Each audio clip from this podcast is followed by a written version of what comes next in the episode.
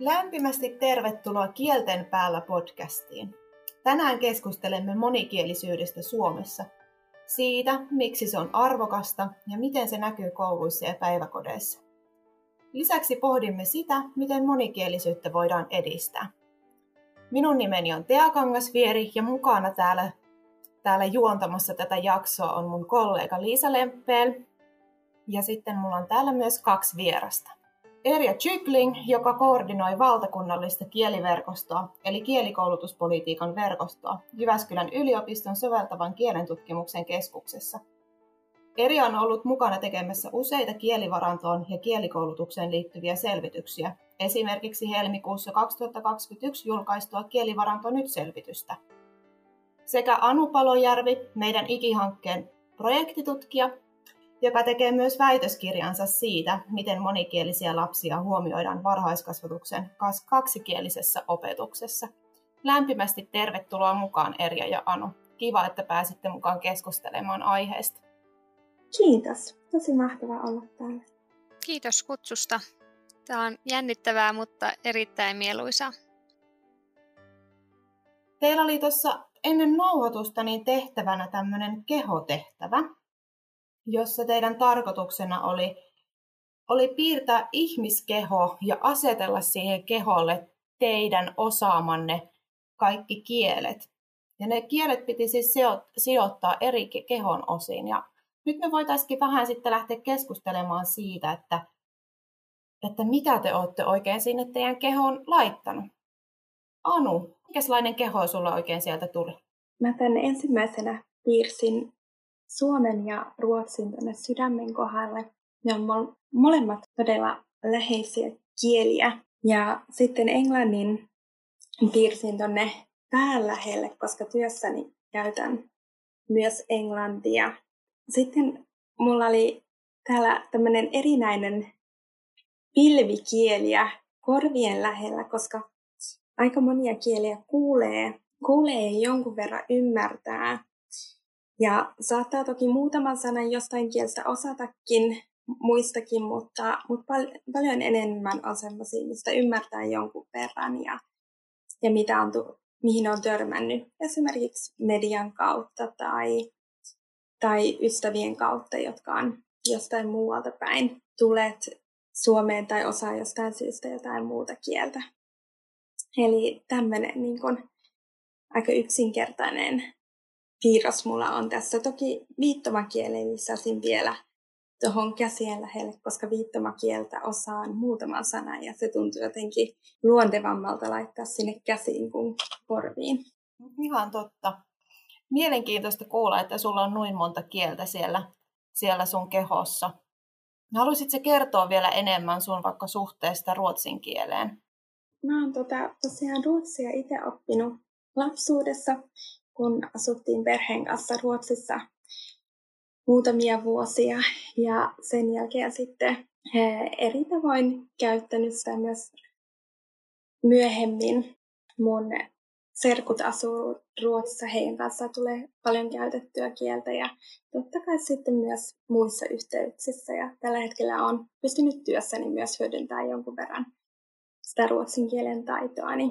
Että toki suomi on mulle äidinkieli ja, ja se vahvempi kieli, mutta ruotsi on myös todella tärkeä ja lähellä sydäntä.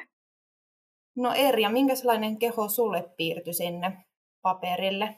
Musta tuntuu, että tämä on silleen aika tuttu tehtävä, että tämä on monessa yhteydessä. Esimerkiksi kielten opettajaksi opiskellessa joutunut tekemään ja aina tästä tulee vähän samankaltainen, koska tietysti se historia näkyy tässä.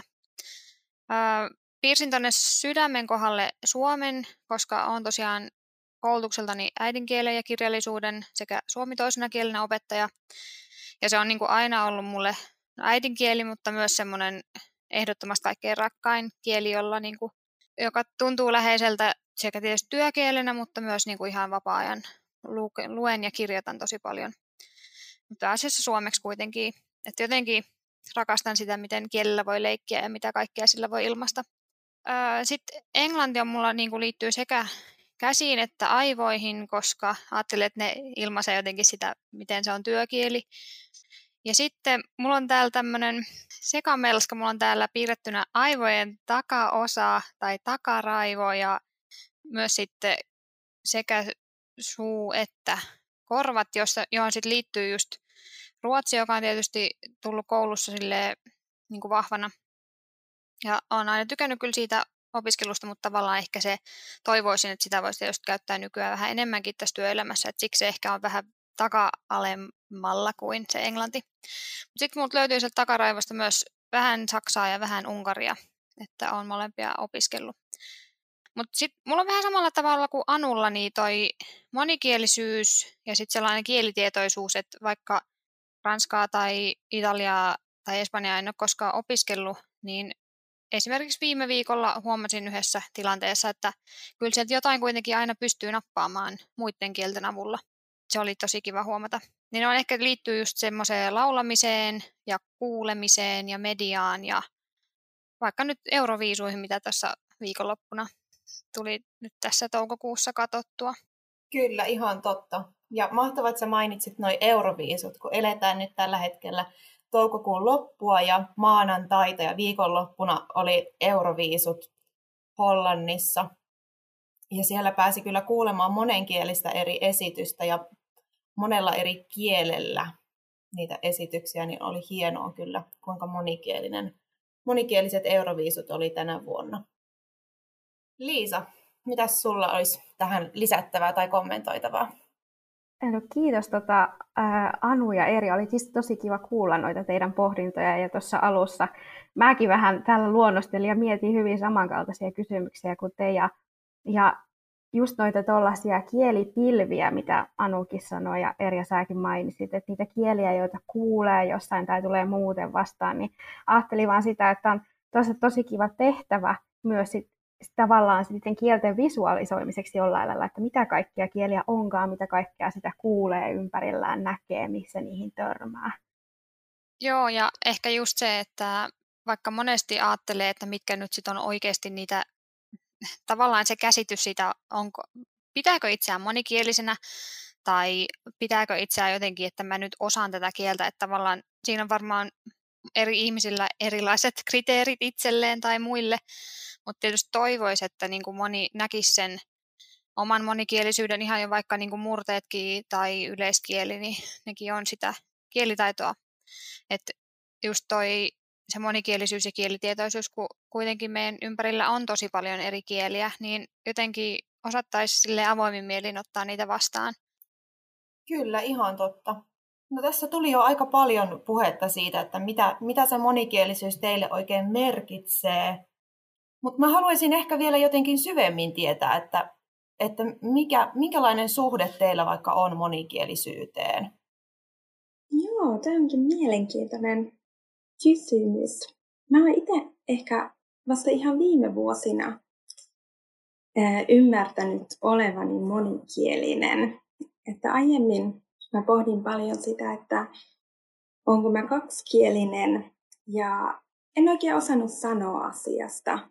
Et toisaalta en, en kokenut, että olisin täysin kaksikielinen, enkä monien määritelmien mukaan ollut kaksikielinen, mutta sitten taas en kokenut myöskään olevani yksikielinen, koska kuitenkin se ruotsi oli siellä niin vahvasti läsnä.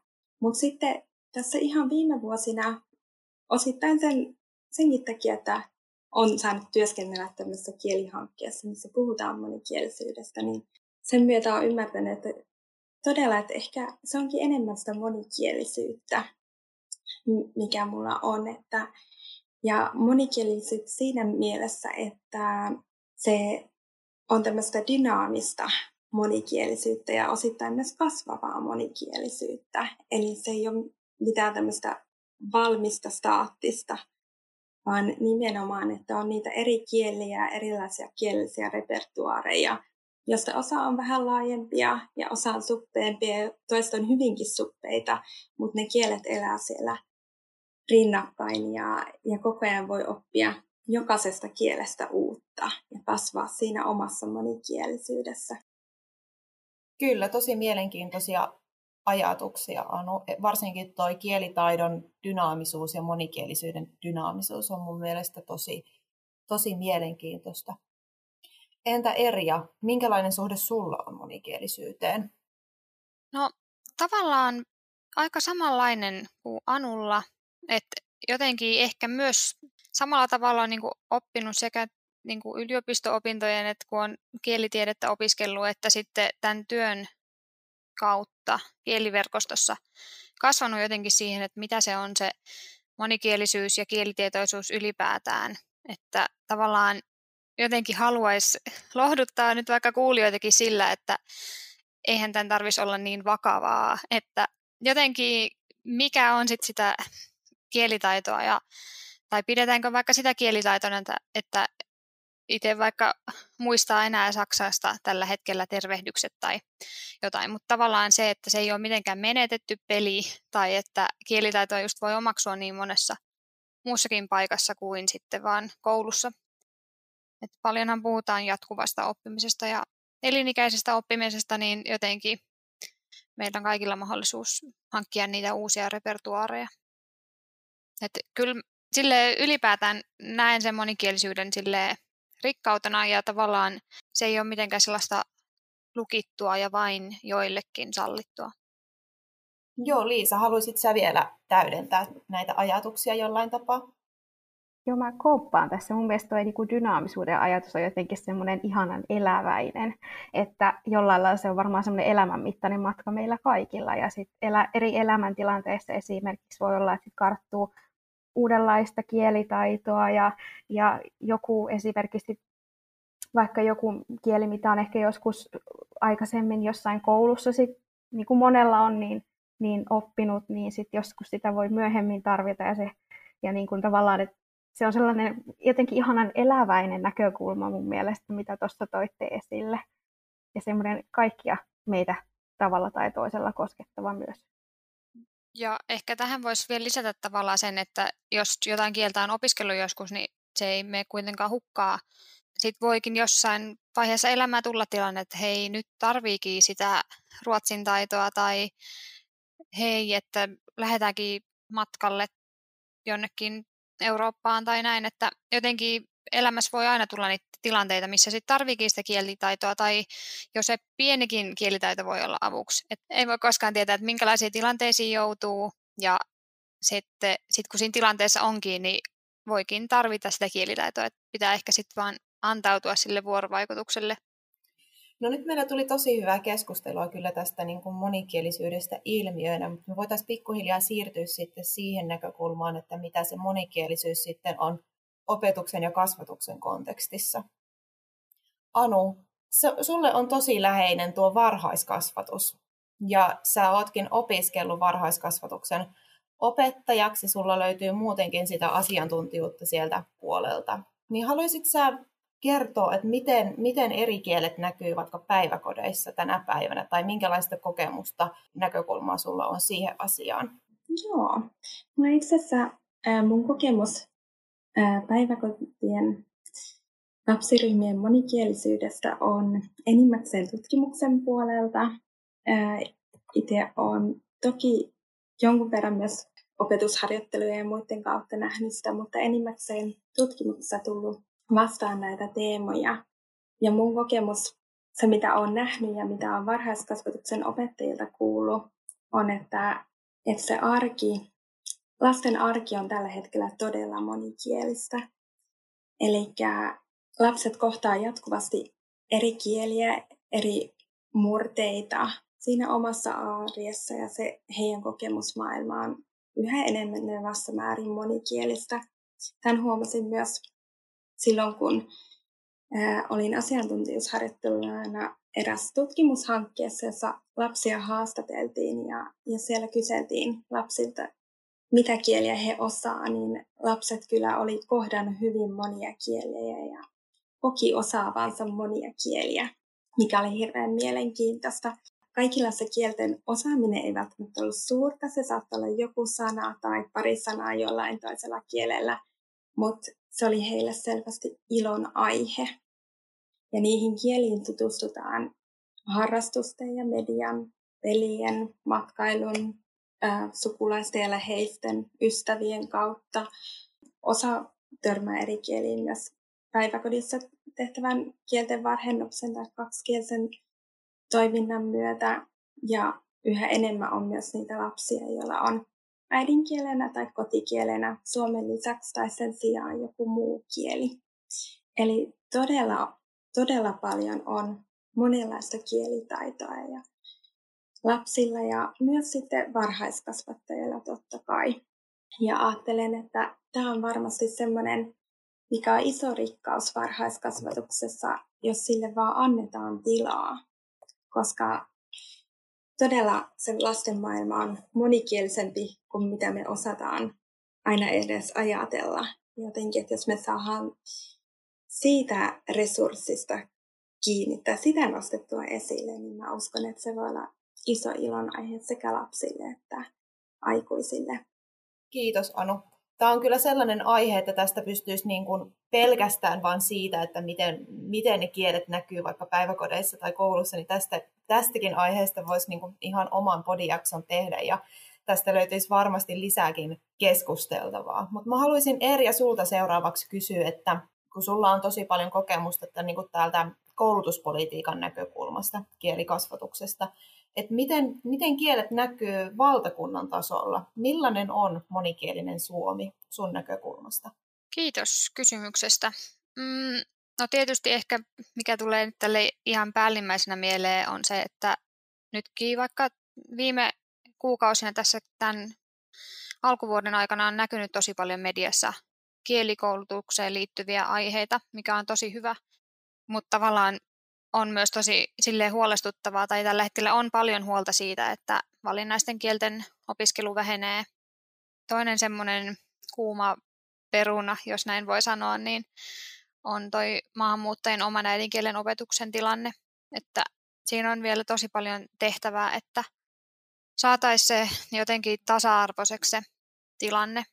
Jotenkin on niin kuin tosi moninaisia tilanteita, joko kunnasta riippuen, vaikka meillä onkin tietysti niin kuin on tällaista valtakunnallista ohjausta tässä kielikoulutuksessakin, mutta kunnilla on myös tosi paljon päätäntävaltaa ja vastuuta siitä, että miten, niitä, miten sitä kielikoulutusta järjestetään ja minkälaiseksi esimerkiksi ne jatkumot syntyy sieltä alakoulusta sitten toiselle asteelle vaikka. Että onko mahdollista jatkaa sitä valinnaisen kielten opiskelua vaikka. Nämä, tämä kielten opiskelu ylipäätään on niin iso asia, että olisi tosi hyvä katsoa tätä enemmän sille jatkumona ihan sieltä varhaiskasvatuksesta työelämään, että millaista kielivarantoa meillä on tässä Suomessa ja miten sitten taataan se sitten, että myös jatkossa meillä on eri kielten osaajia. Tuossa tuli paljon semmoisia asioita, että kirjoitin tänne avainsanoja itselleni ylös haluaisin ehkä napata tuon jatkumoajatuksen. Ja mä tiedän, että Anun ja Liisan kanssa me ollaan tässä ikihankkeessa, me ollaan tosi paljon keskusteltu siitä, että miten tukea näitä kielikasvatuksen eri jatkumoita, vaikka justiin sitten kun opetetaan varhennettua kieltä vaikka päiväkodeissa, niin miten se huomioidaan sitten kouluasteella, että mistä lähdetään sitten koulussa liikkeelle tai tai sitten valmistavasta opetuksesta siirryttäessä perusopetukseen, että miten, miten se kielitaito otetaan sitten huomioon, mistä lähdetään liikkeelle, miten sitä tuetaan. Tai sitten siellä alakoulun ja yläkoulun nivelvaiheessa tai yläkoulun ja lukion nivelvaiheessa. Että, että siellä on koulutuksessa ja kasvatuksessa on niin monta eri tämmöistä kielikasvatuksen nivelvaihetta ja jatkumokohtaa, mitä ei ehkä välttämättä huomioida ihan niin hyvin kuin mitä niitä voisi vois huomioida ja niitä ei ehkä tuetakaan niin, niin hyvin. Ja tämä on mun mielestä ehdottomasti yksi niistä asioista, mihin pitäisi tulevaisuudessa kiinnittää huomiota. Niin ja sitten tietysti niin tuohon kielikoulutukseen isoon kuvioon liittyy sit myös totta kai niin suomi ja ruotsi toisena kielenä, että niissäkin on tällä hetkellä kehittämistyötä tehdään ihan ministeriön tasolla. Ja sitten tietysti niin kuin, tähän kuvioon liittyy myös tietysti vähemmistökielet, että esimerkiksi saamen kielen opetusta kehitetään tällä hetkellä tällaisessa pilottihankkeessa, että tavallaan kunnat pystyy myös, niin kuin, tai että pystyttäisiin jotenkin niitä kielten opetusta sit jatkossakin järjestämään vaikka etäopetuksena. Kun tiedetään, että väestö muuttuu ja aina sukupolvet pienenee, kun lapsia ei välttämättä synny, niin tässä on tulevaisuudessa isoja kysymyksiä.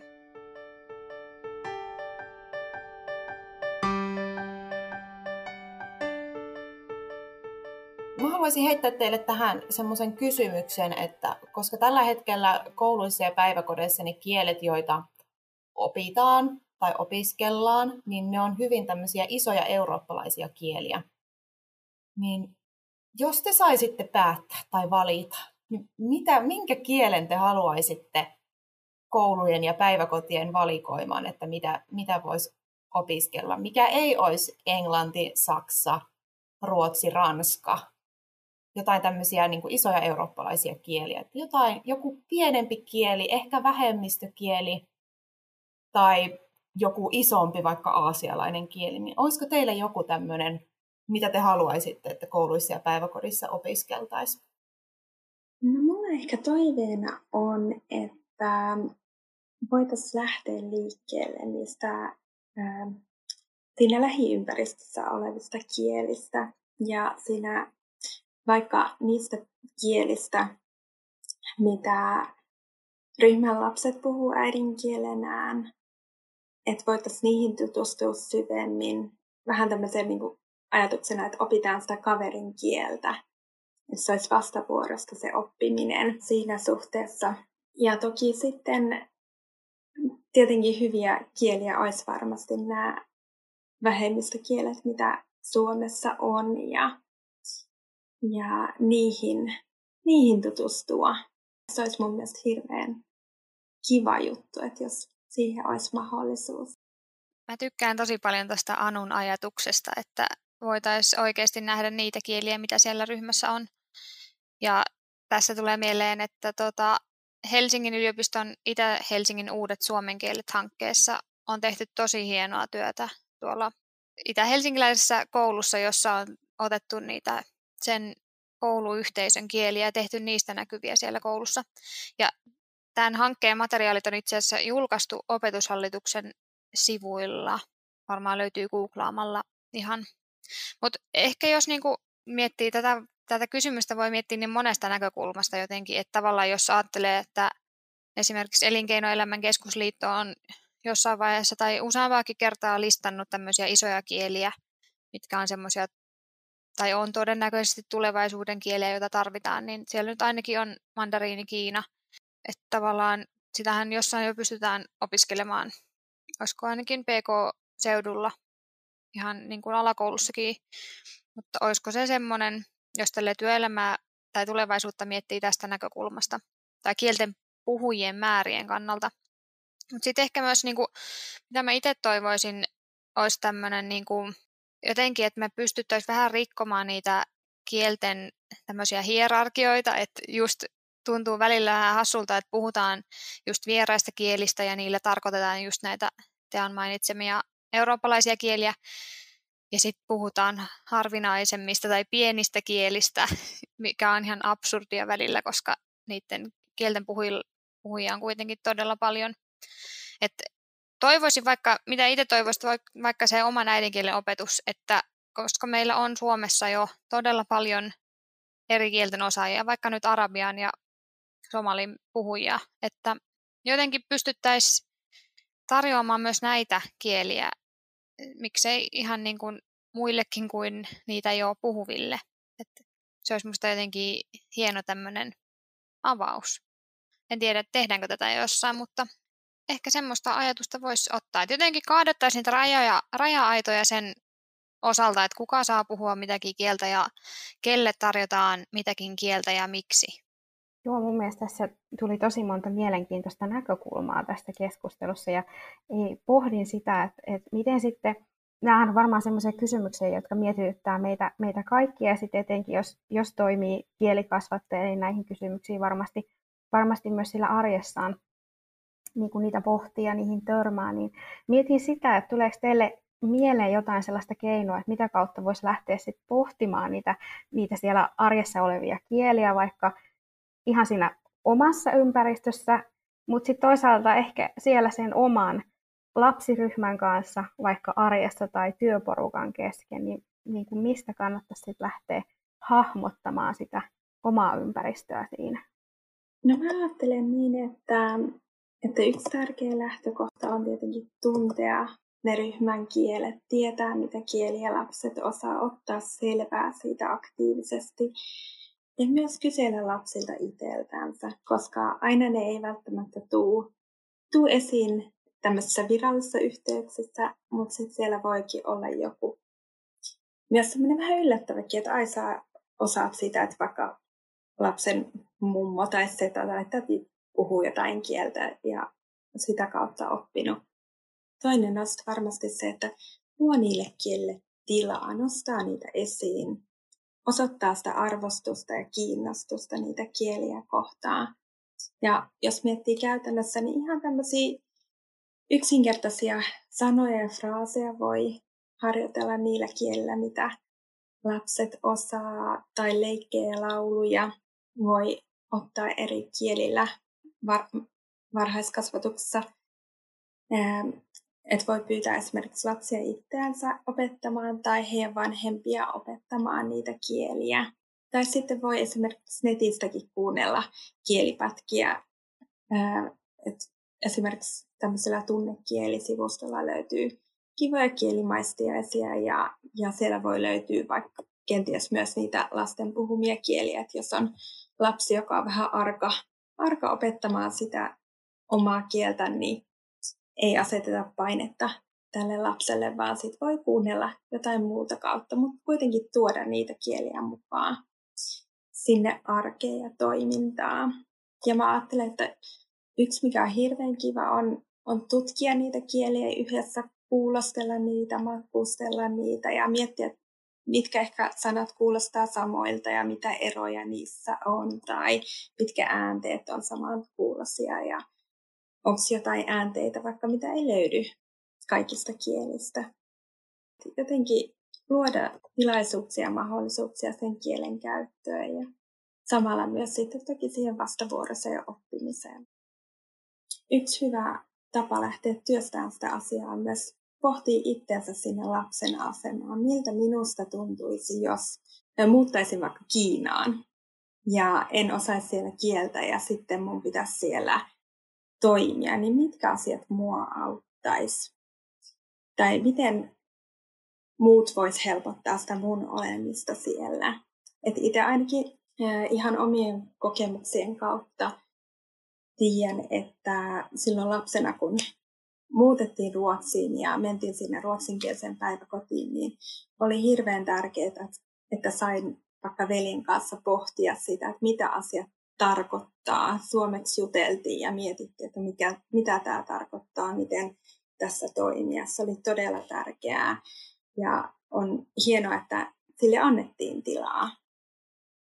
Just mä oon ihan samaa mieltä Anun kanssa ja jotenkin mä ymmärrän sen myös hyvin, että tämä voi olla just tota, henkilöstölle tai just niin kuin varhaiskasvatuksen työntekijöille tai sitten opettajillekin voi olla sellaisen mietinnän paikka, että miten niin kuin uskaltaa olla vaikka tilassa, jos niin kuin ei itsellä välttämättä ole sitä kaikkia kielitaitoa, että tavallaan se varmasti vaatii semmoista niin kuin ajatustyötä ja reflektointia, että tavallaan antaa sitä, uskaltaa antaa myös niille lapsille ja nuorille sitä osallisuutta ja toimijuutta myös siinä, että he on sen kielen asiantuntijoita tai eri kielten asiantuntijoita, että ja tavallaan uskaltaa myös opettajana tai kasvattajana sitten ehkä niin kuin olla epätietoinen ja tavallaan jotenkin lähteä uteliaasti tutkimaan niitä avoimin mielin, niitä eri kieliä ja niiden käyttöä. Ja sitähän voi ihan yhdessä keskustellakin, että, että no opet, opekaan nyt ei osaa, että voisitko sinä kertoa, mitä tämä tarkoittaa. Ja jotenkin, että annetaan, mä komppaan Anua ihan täysin tässä, että annetaan niiden kielten näkyä tiedetään tutkimuksesta kuitenkin se, että vaikka nyt se oman äidinkielen osaaminen niin tukee tosi hyvin sitä muuta oppimista ja muiden kielten oppimista ja sit ylipäätään sen kaikkien eri tiedonalojen kielten ja oppiaineiden oppimista. Mitä ehkä niin kuin haluaisin vielä tähän lisätä, on semmoinen lukeminen ja lukutaito, koska vaikka nyt ihan niin äidinkielistenkin kohdalla ollaan tällä hetkellä huolissaan siitä lukutaidon heikkenemisestä, niin toivoisin, että sitä lukemista ja sitä kautta tietysti myös kirjoittamista voitaisiin jotenkin tukea. Ja sitäkin voi tehdä monikielisesti ja kannustaa huoltajia ja vanhempia sitten lukemaan lapsilleen kotona monikielisesti tai, tai sillä äidinkielellä, mikä on. Haluaisi jotenkin kannustaa kaikkia siihen, että luottaa jotenkin siihen vuorovaikutukseen sekä niin kuin niiden lasten että nuorten kanssa, mutta sitten myös ihan niin kuin niiden lasten huoltajien ja vanhempien kanssa.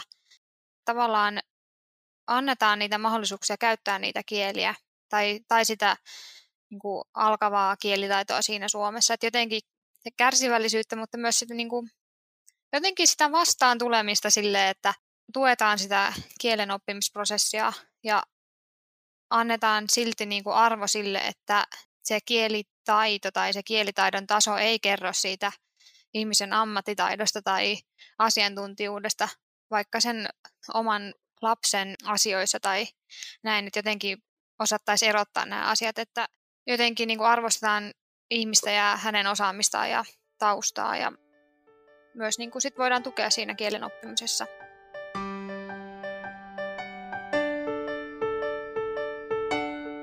Te vinkkasitte tuossa kahdesta materiaalista, Itä-Helsingin uudet suomen kielet hankkeen, hankkeen tuottamasta materiaalista ja Anu vinkkasi tuosta tunnekielimateriaalista, niin me laitetaan ne tuohon jakson kuvaukseen myös ylös, niin myös kuulijat saa ne itsellensä sitten siitä.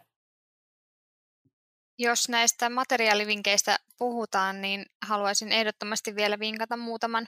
Yksi on tietysti niin kuin koordinoimani kieliverkoston verkkolehti, eli kielikoulutus ja yhteiskunta. Lehti on tällainen ammattilehti, joka on suunnattu kaikille kielikasvattajille ja kouluttajille. Ja siinä niin kuin, ajankohtaisia tutkimustuloksia ja hankekuvauksia muun muassa käsitellään, joten sieltä saa varmasti tosi paljon vinkkejä. Sitten myös haluaisin vinkata monikielisen oppijan matkassa sivuston, joka on niin kuin tähän kielitietoisuuteen ja monikielisyyden kohtaamiseen tämmöinen tosi hyvä sivusto. Sitten tietysti myös Ikihanke on vastikään julkaissut käsikirjan, joka oli ihan loistava ja siellä oli tosi niin kuin, ihania ja konkreettisia vinkkejä siihen monikielisyyden ja kielitietoisuuden tukemiseen, niin käykää ehdottomasti lukemassa sitä. Viimeisenä vinkkinä tämmöinen Dived-hankkeen. Dived-hanke on tota, jo päättynyt hanke, mutta heillä on muun muassa tämmöiset kielitietoisuuskortit, jotka voi tulostaa. Ja siellä on niin kuin tämmöisiä, voi vaikka joka aamu ottaa yhden kortin ja katsoa niin kuin sen tehtävän ja tämmöinen niin kuin keskustelun herättäjäksi tämmöisiä kortteja ja niin kuin kieliin liittyviä aiheita, niin niitä kannattaa käyttää myös. Löytyy ihan ilmaiseksi Dived-hankkeen verkkosivuilta.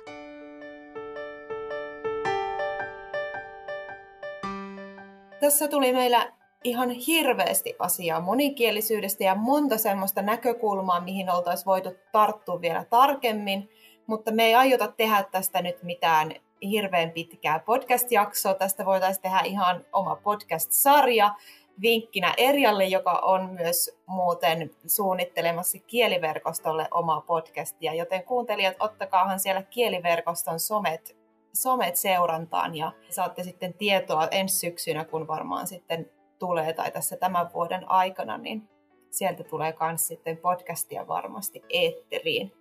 Mä haluan tässä vaiheessa kiittää meidän loistavia vieraita, Erja ja Anua. Kiitos ihan hirveästi, että olette tullut mukaan tähän jaksoon. Ja mä haluan myös vinkata tässä vaiheessa kahdesta muusta monikielisyysjaksosta, joka me ollaan tähän Kielten päällä podcastiin tehty. Toinen niistä on enkunkielinen ja toinen ruotsinkielinen. Ja niissä molemmissa vähän eri näkökulmasta tarkastellaan monikielisyyttä, niin mä suosittelen meidän kuulijoille myös kuuntelemaan ne. Kiitos tästä jaksosta ja nähdään taas ja kuullaan taas.